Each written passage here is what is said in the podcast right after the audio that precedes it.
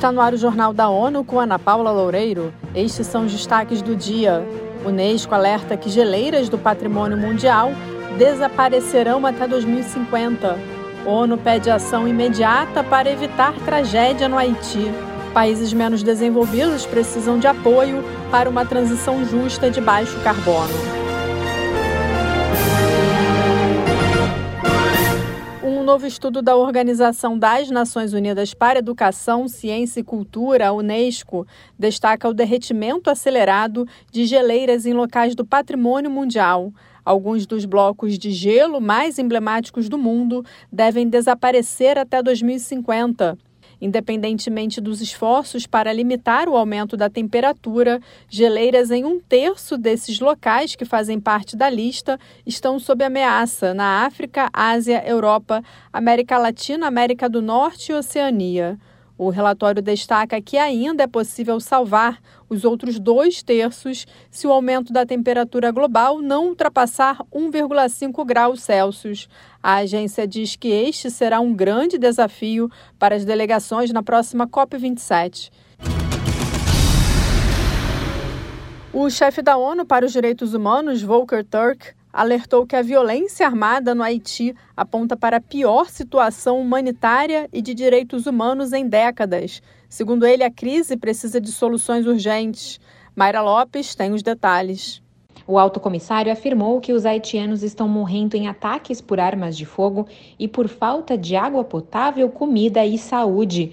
Nos últimos dois meses, gangues fortemente armadas bloquearam o acesso ao principal terminal de combustível e portos marítimos do país, dificultando severamente o acesso à água potável, alimentos e remédios. A insegurança alimentar está aumentando com um recorde de 4,7 milhões, ou quase metade da população, enfrentando fome aguda. Da ONU News em Nova York, Mayra Lopes. A violência das gangues continua a se expandir pela capital e em outras regiões do país. Em pouco mais de uma semana, em meados de outubro, mais de 71 pessoas foram mortas, mais de 10 mulheres foram estupradas e centenas de moradores foram forçados a fugir de suas casas em uma das principais áreas de Porto Príncipe.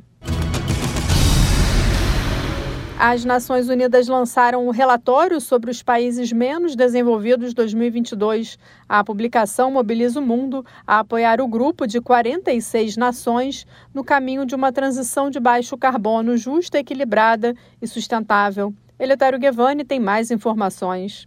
As ações recomendadas destacam como estas economias sofrem um efeito desproporcional de impactos da mudança climática e chamam a atenção internacional para a realização da 27ª Conferência das Nações Unidas sobre o Clima, COP27. Cerca de 1 bilhão e 100 milhões de pessoas vivem nesses territórios, que incluem os lusófonos Angola, Guiné-Bissau, Moçambique, São Tomé e Príncipe e Timor-Leste. Cabo Verde deixou o grupo de países menos avançados em dezembro de 2007. Um dos pontos comuns entre eles é que a contribuição para as emissões de dióxido de carbono tem sido mínima. Da ONU News em Nova York, Eleutério Gavan. O apelo aos países é que usem formas de produção sustentáveis e invistam mais na construção de novas capacidades produtivas e na expansão das já existentes.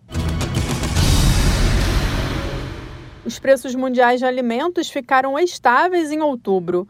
A Organização das Nações Unidas para Agricultura e Alimentação divulgou o índice de preços de alimentos, destacando que o aumento de 3% dos preços dos cereais foi compensado por quedas nas cotações de outros alimentos básicos. A publicação, lançada nesta sexta-feira em Roma, revela que a medição mensal atingiu uma média de 135,9 pontos durante o período, ficando ligeiramente abaixo do nível em setembro. Em relação à categoria de cereais, a alta foi de 3% durante o mês. Os preços de trigo subiram 3,2%, refletindo principalmente incertezas relacionadas à iniciativa de grãos do Mar Negro. O Brasil teve influência na queda do custo do açúcar em 0,6%. Fatores como chuvas que dificultam o avanço da safra, aliados a altas cotações do etanol, limitaram a queda mensal.